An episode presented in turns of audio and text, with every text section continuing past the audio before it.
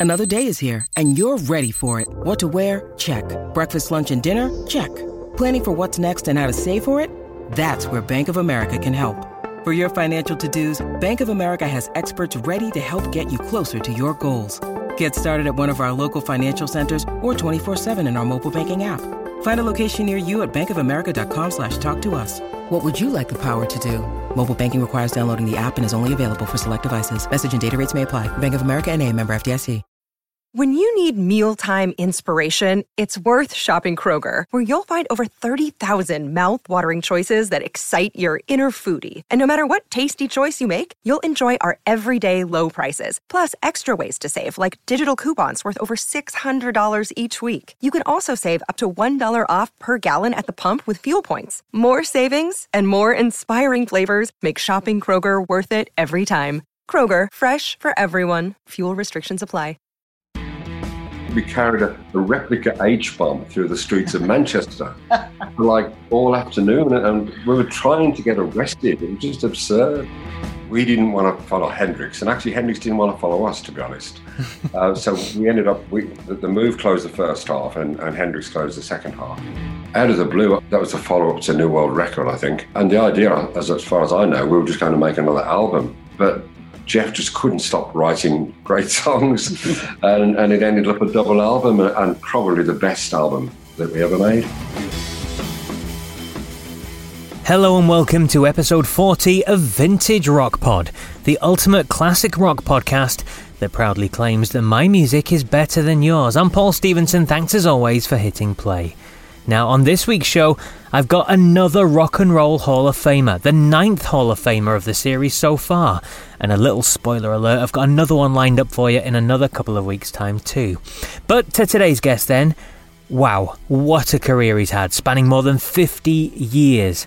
He began life in a band that supported both the Beatles and the Rolling Stones. He moved, if you get the pun, to a Midlands supergroup that had phenomenal success, including a number one record, having their song played as the first song on BBC Radio 1 when it launched, and being taken to court by the British Prime Minister. The band then evolved into another group, which, in a 10 year span, went on to have more hit singles in the UK and US than any other band on the planet. Oh, and then he joined Black Sabbath too. Not to mention having worked with legends like Paul Weller, Marc Bolan, Robert Plant, Phil Lynott, and many more. My guest, inducted into the Rock and Roll Hall of Fame in 2017 with the amazing Electric Light Orchestra, is drummer supremo Bev Bevan. Honestly, it's one heck of a career, and we get to hear some of his stories from his career throughout the interview as well. Now, quickly before that, if this is the first time you've listened to Vintage Rock Pod, then please do go and check out some of the other big interviews from throughout the series. I speak with rock stars of all varieties mods, punks, prog rockers, hair metal, radio rock. Basically, all types of rock stars that made it big in the 60s, 70s, and 80s, and they all tell some incredible stories. Even those artists that you may look at and maybe you don't know much about or you don't think much of the band, they can sometimes be the best ones, I tell you. Anyway, another quick mention as well. If you use Spotify, then there's a couple of special vintage rock pod playlists on there for you to follow too. The first being set up by a listener, Paul Graham. Search for Vintage Rock Pod Top 5s, and he's put together a playlist where he updates all the top 5 song recommendations that I select from throughout the entire series. The other playlist is a very special one. It's unique. It's created from songs chosen by the massive big name guests themselves. Now, I ask all the rock stars that I speak to to nominate a song from their own back catalogues to go onto this playlist, and you can see all the incredible groups and songs on there chosen by those artists themselves. It's unlike any other playlist you'll get anywhere. So, to see all those, search for Vintage Rock Pod Artist's Choice. Both of those playlists are on Spotify.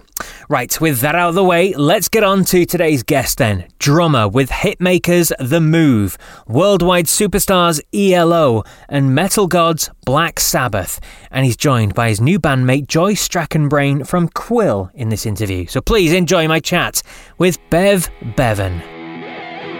I'm delighted to be joined on the Vintage Rock Pod by a rock and roll Hall of Famer with a career going strong for more than 50 years, more than 50 million record sales worldwide as well. Been part of legendary groups The Move, ELO, Black Sabbath. He's worked with legends like Paul Weller, Marc Bolan, Jools Holland, Phil Lynott, Robert Plant, the Everly Brothers. I could go on, I really could. I just want to say thank you for joining me here on Vintage Rock Pod. Bev Bevan, how are you, Bev? Oh, very well, thank you. Yeah, enjoying coming out of the, uh, the, the pandemic, getting back on the road. It's it's been a long time coming. Absolutely has. And alongside you, uh, I've got to mention as well your your current bandmate in Quill, uh, Joy, with us. Hi, Joy. How are you? Hi, Paul. Good to be here. Lovely. Now you guys have got a, a, brand new album come out, haven't you, with the, with the band Quill, and we'll get to that shortly. But here on Vintage Rock Pod, classic rock stories, we like to hear the tales from from from back in the day. So Bev, I'm going to take you right back to, to to some of these memories that you're going to have to drag up for us now, and we'll go back to uh, near the beginning then, shall we? With uh, Denny Laine, um, your first taste of kind of real success and the, and the spotlight and things like that with them. But uh, can you tell me about um, supporting the Beatles and the Stones? I mean, do you remember those kind of the shows that you did uh, supporting those acts? Yeah, well, I, I, don't think you're ever going to forget anything like that because um, my first ever left when I left school, my first professional band was it's called Denny Laine and the Diplomats, and we nearly made it. We did well. Uh, we got a record deal um, with Tony Hatch at Pye Records. Uh, but his bosses at the time, this would have been 63, told him, because uh, he'd got another band that was, he was very interested in, and he had to make the decision between signing Denny Laine and the Diplomats or this other band. And this other band turned out to be the Searchers.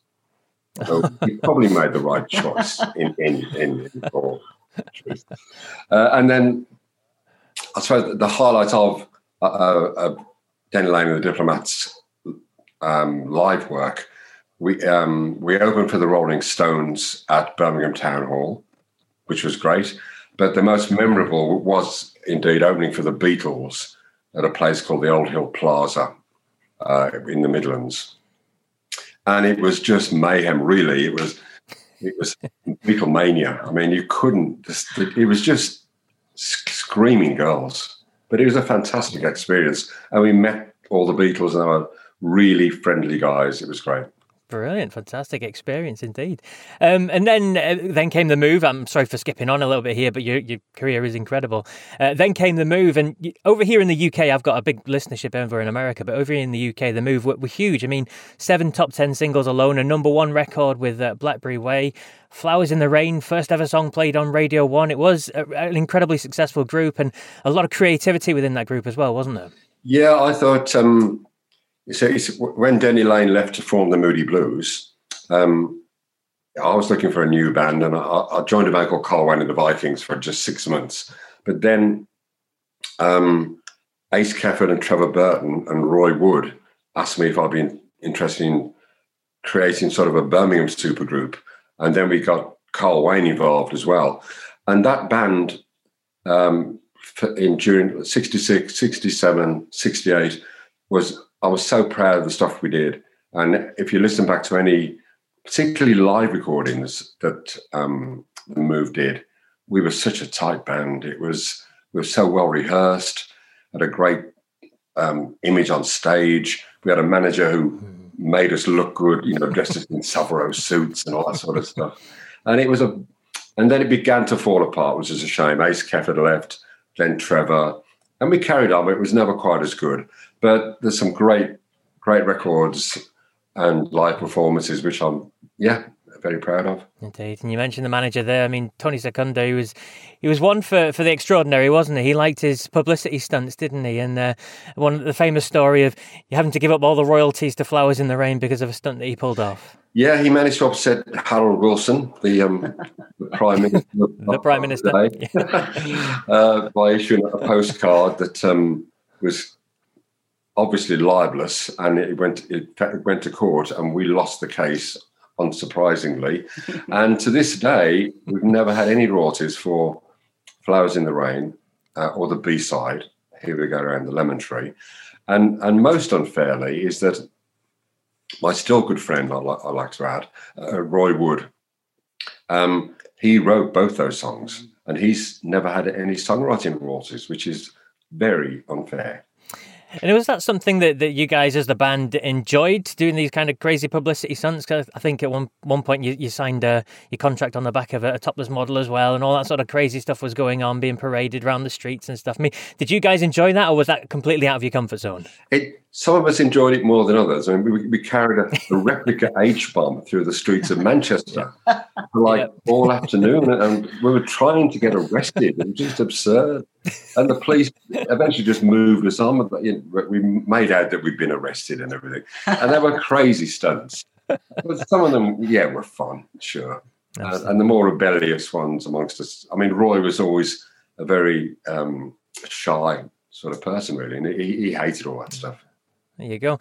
Um, and then uh, we have to mention the tour as well. It's famous now. There's posters that get replicated and people have them on the walls and things like that. The the famous Jimi Hendrix, The Move, The Nice, The Pink Floyd. I mean, that's one heck of a package tour, isn't it?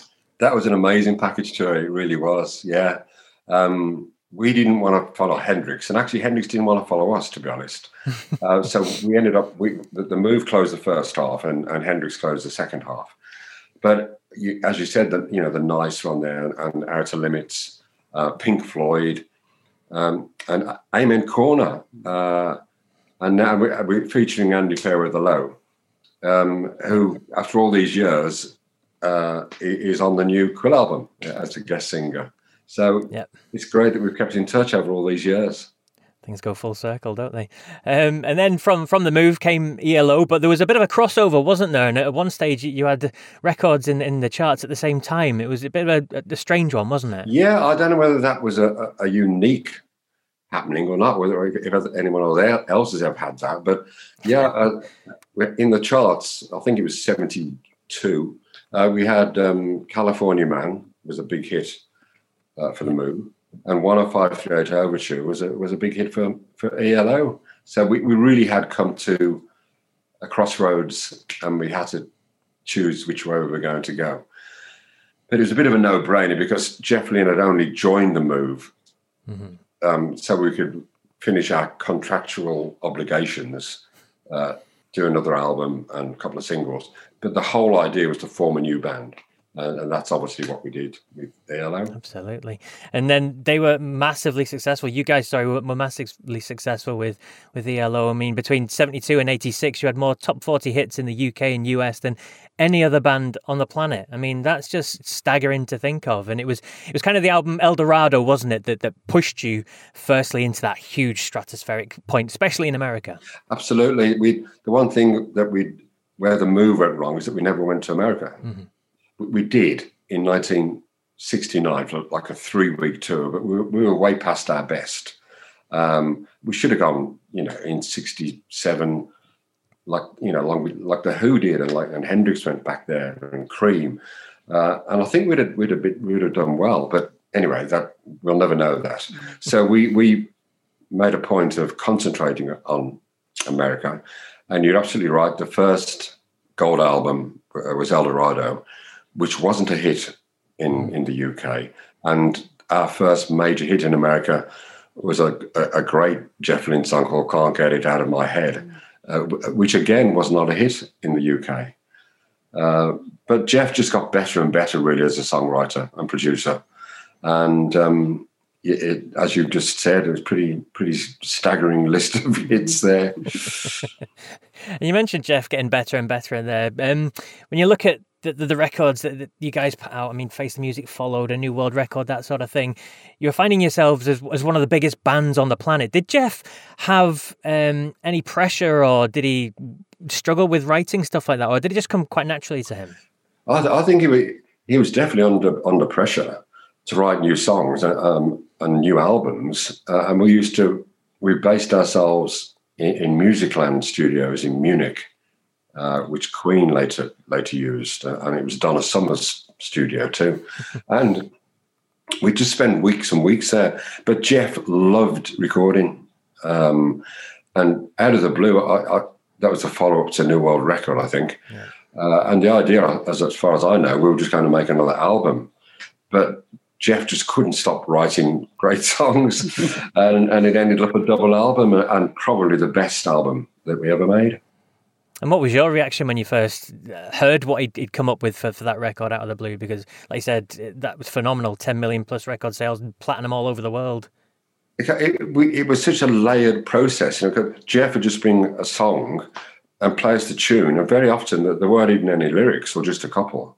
So, and then we, I'd started by putting a, a fairly simple drum track down because I, I, used to double track the drums, which is why I've got it's quite a unique sound. And and then we put on the bass and, and, and keyboards and guitar and, and maybe a violin solo and probably more and more keyboards and then a massive orchestra. So, you know, from a tiny acorn came this oak tree. Yeah. Massive oak tree which sold millions. I mean, look looking behind you on the wall there, you've got um, discs and, and records and things like that. Are they all ELO discs and things? Yes, they're, they're, they're mainly ELO um, albums and singles which you can't see. There's one of Jasper Carrott's Funky Moped up there. course, yes. Well, because I was on that funky moped. Um, uh, but yeah, and there's and there's some cool stuff up here too, and uh, yeah, so yeah, it's a, it's a lovely it's our music room. Yeah. Yeah, it looks phenomenal. And just quickly mentioning Jasper there because he he's phenomenally successful here in the UK, especially, but uh, a very good friend of yours since you were children. Yeah, we went to school together. Uh, we met on our first day at Moseley Grammar School in Birmingham and actually sat next to each other at school. and um, yeah, we're still good good pals today. And I still work with his his stand up and rock tour that, that's uh, out at the moment. Phenomenal stuff. Um, and then just talking about music in general, I mean, everyone talks about London, they talk about the Liverpool scene, but there was a, hub in the Midlands as well, wasn't there? I spoke to Bob Catley, I think it was just last year, and he was talking about the, the, the rum runner days where you'd have Jeff going down, or Tony, or Geezer, or Ozzy, or whatever, and it'd be these big parties there after afterwards with Magnum Boys and things like that. I mean, what was that whole scene in, in the Midlands like? Because there's some phenomenal musicians have come out of that area. Yeah, indeed. Um, yeah, um, there used to be a place called Alex's Pie Stand in Birmingham where all the bands used to meet after their gigs. You know, you get about you could get like fifty group bands parked up, and and we'd all talk together. You know, what songs are you doing? You know, um, uh, what you're wearing. You know, and, and, and a lot of bands band members flipped from one to the other, and that's pretty much how the move came about. Yeah. But yeah, um, you know, the Spencer Davis group were one of the very first uh, to come along. Uh, and and and the, and the Fortunes who went to the same school as me, and uh, but then people like the Moody Blues came along were, were very very successful, and actually Quill was formed in when, when were you formed 70? 72, 73, yeah. yeah. A long time ago. I played the rum runner. yeah. I, I saw the smile on your face. Yeah. so yeah, it is. I think it's, it's kind of underrated, really, the Birmingham scene. People have always gone about Liverpool and London, but I, I would think probably more successful bands have come out of the Birmingham area than, than anywhere else. No, I mean, I haven't even mentioned Black Sabbath and Led Zeppelin. well, Just two little bands. Yeah. yeah. Yes. Absolutely. Duran. yeah. yeah. You mentioned Black Sabbath. We have to mention them quickly. I mean, you, you joined them and you, you toured with them. You played a huge festival, Reading. You did an awful lot with them in the 80s. I mean, what was that like going from, from ELO, more experimental, to the, to the harder stuff of Black Sabbath? Did you enjoy that? Yeah, very much. Because I, um, I, was, I, I, I, was, I was the, the, the loudest, heaviest drummer in, in, the, in the Midlands until John Bonham came along. and he, he, kind of overtook me, and, I, and, we were really good pals, myself and, and John. Um, uh, we had a few adventures together, and um, so when I joined Black Black Sabbath, Tony Iommi asked me to, to, to do the Born Again tour because Bill Ward had played on the album, but he wasn't sort of fit enough to do the tour. And a Black Sabbath tour is pretty grueling for the drummer; it's bloody hard work. Uh, and Tony is to this day, he's probably well, he is my best pal in the music business. We're still great friends. So um, I very much enjoyed my time with Sabbath. Yeah.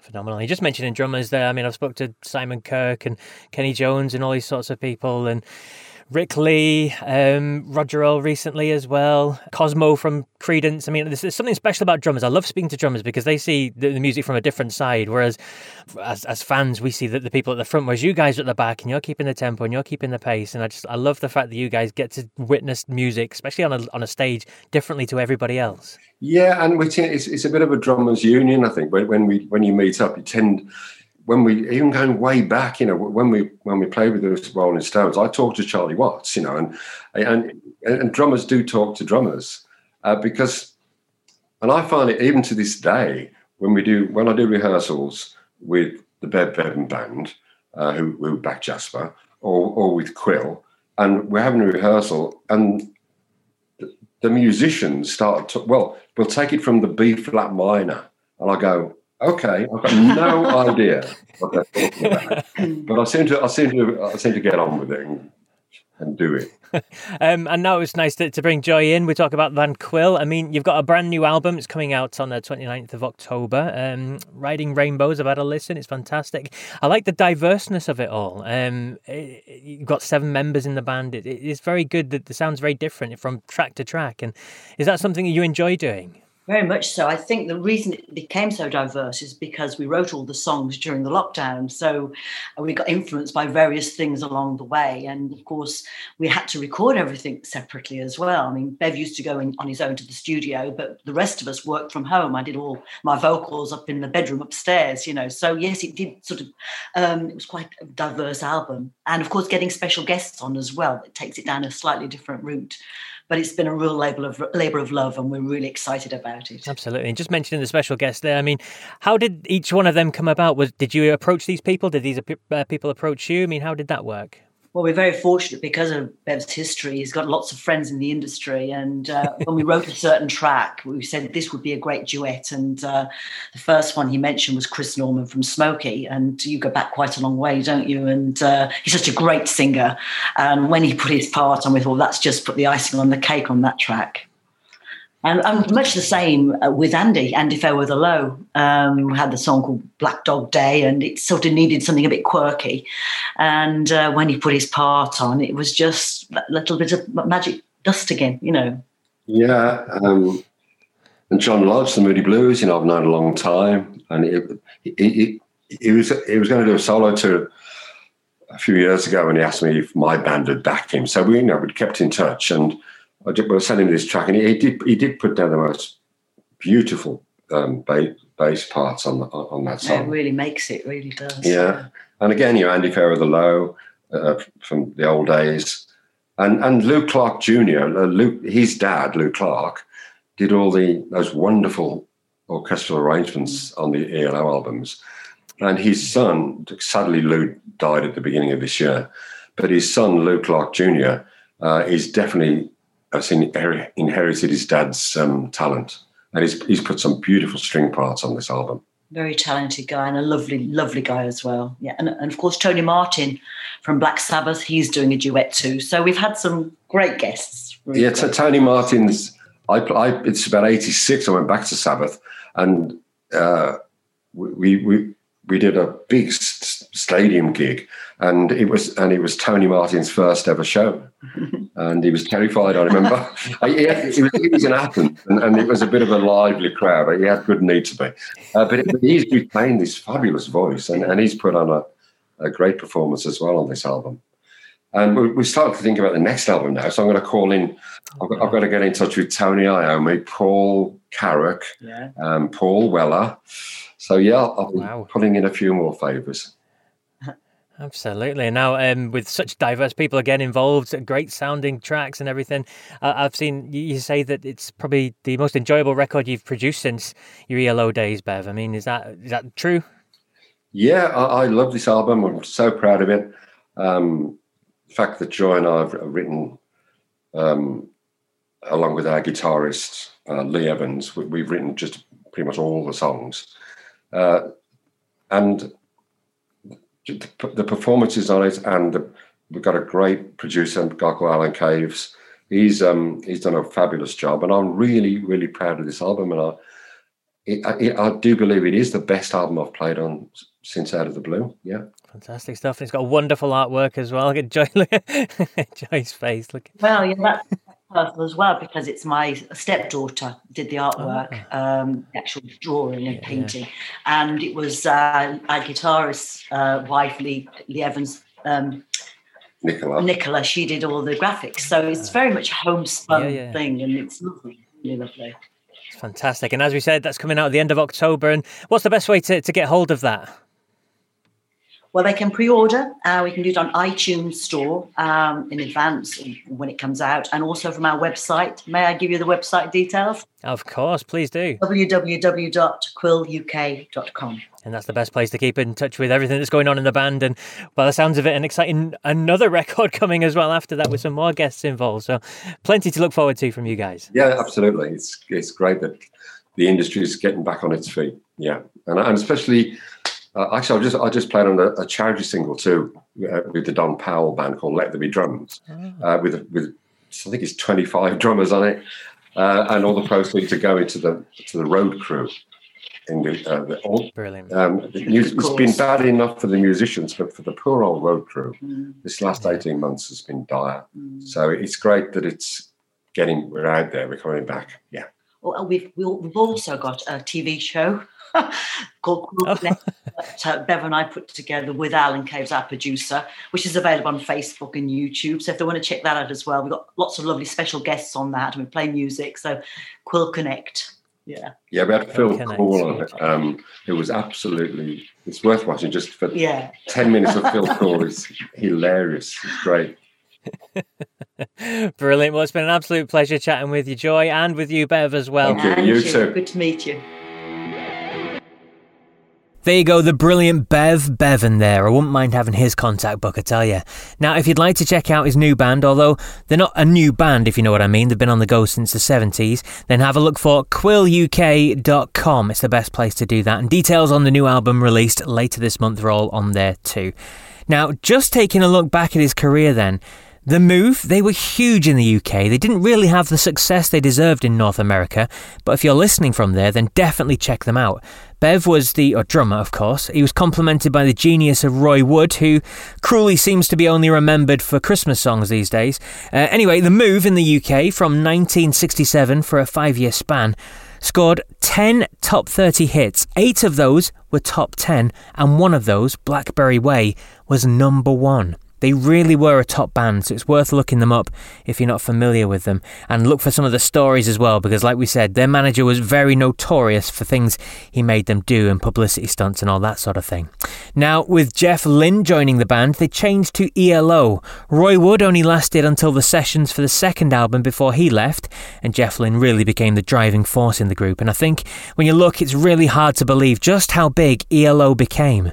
They shifted more than 50 million albums worldwide with a run of incredible platinum sellers, too many to mention.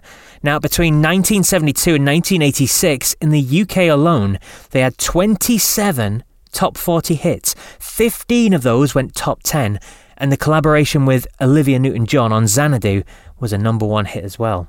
So, with all that in mind, and regular listeners will know what comes next on the show, it makes my task all that harder to come up with my top five ELO songs.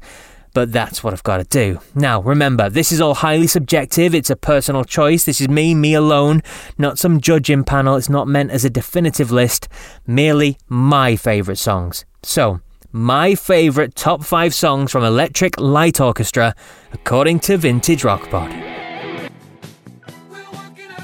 At 5 is a track from the 1979 album Discovery. It's bright, upbeat, and bouncy, full of plenty different components, including a 40 piece orchestra, of course. And number 5 is Shine a Little Love.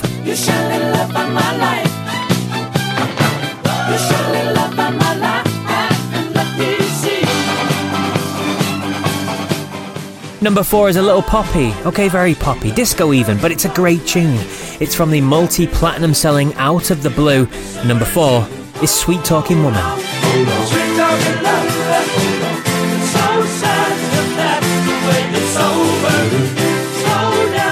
Number three is from their fifth studio album, Face the Music. Lynne reportedly claims that this was the quickest song he ever wrote, taking just 30 minutes, and it became the group's first worldwide smash single, going top 10 in the UK, US, Canada, Ireland, and plenty of other countries too. And number three is Evil Woman.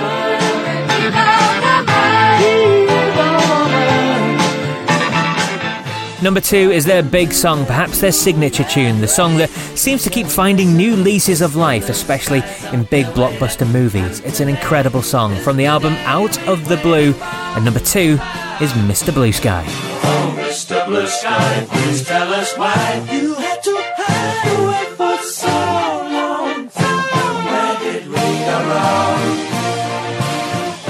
And at number one for me is a rousing stomp, one of their harder songs and their first hit not to include an orchestra. Jeff Lynne said he felt the album didn't have enough loud songs on it, so he wrote this as the last track, and wow, what a track it is too. From the album Discovery, the number one electric light orchestra song, according to the Vintage Rock Pod, is Don't Bring Me Down.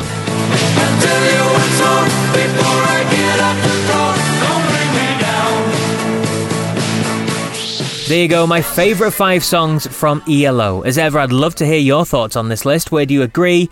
Where do you disagree? Drop me an email, vintagerockpod at gmail.com. You can also sign up to become a VRP VIP too. This is where you receive a newsletter that will land in your inbox at the very, very most once a week. It'll be full of info about the episodes before they get released, chances to win things, little stories from the world of Vintage Rock Pod, all that sort of stuff. Just go to my website, vintagerockpod.com, and sign up using the form form on the first page there. Apologies for this week's newsletter. It's very, very short because I kind of ran out of time, but I've got some big news coming very, very soon. It's kind of bubbling away in the background, and I'm hoping to let you all know next week. And you'll find out first if you're a VRP VIP. And please check out Vintage Rock Pod on the social media channels too Facebook, Twitter, Instagram, where I share short videos and clips and photos and get you involved and things like that. Also, YouTube too is where I post some of the video interviews that you can see the guests and me as we talk through all this sort of stuff. Just search for Vintage Rock Pod on all those platforms and you'll be able to find me. Give me a like, a follow, a subscribe, or whatever. Just say hello. It would be great to hear from you. Well, that's it for this week's show then. There's going to be more big name guests to follow with rock and roll stories galore. Episodes are released each Monday. If this is your first listen, then please make sure to follow or subscribe on whatever podcast platform you're using right now so that you don't miss any of them coming up. So, until my next episode, then remember if you come across anyone who isn't a fan of rock, just tell them my music is better than yours. Take care.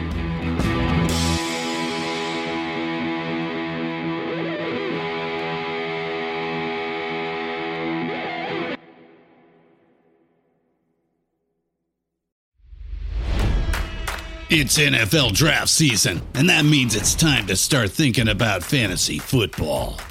FantasyPoints.com features industry leading experts and prognosticators using proprietary hand charted data to help you score more fantasy points. FantasyPoints.com is the place to go for whatever kind of fantasy football you play. Whether you play fantasy football, daily fantasy sports, or do a little bit of everything, Fantasy Points has the meticulously researched content to guide you to victory.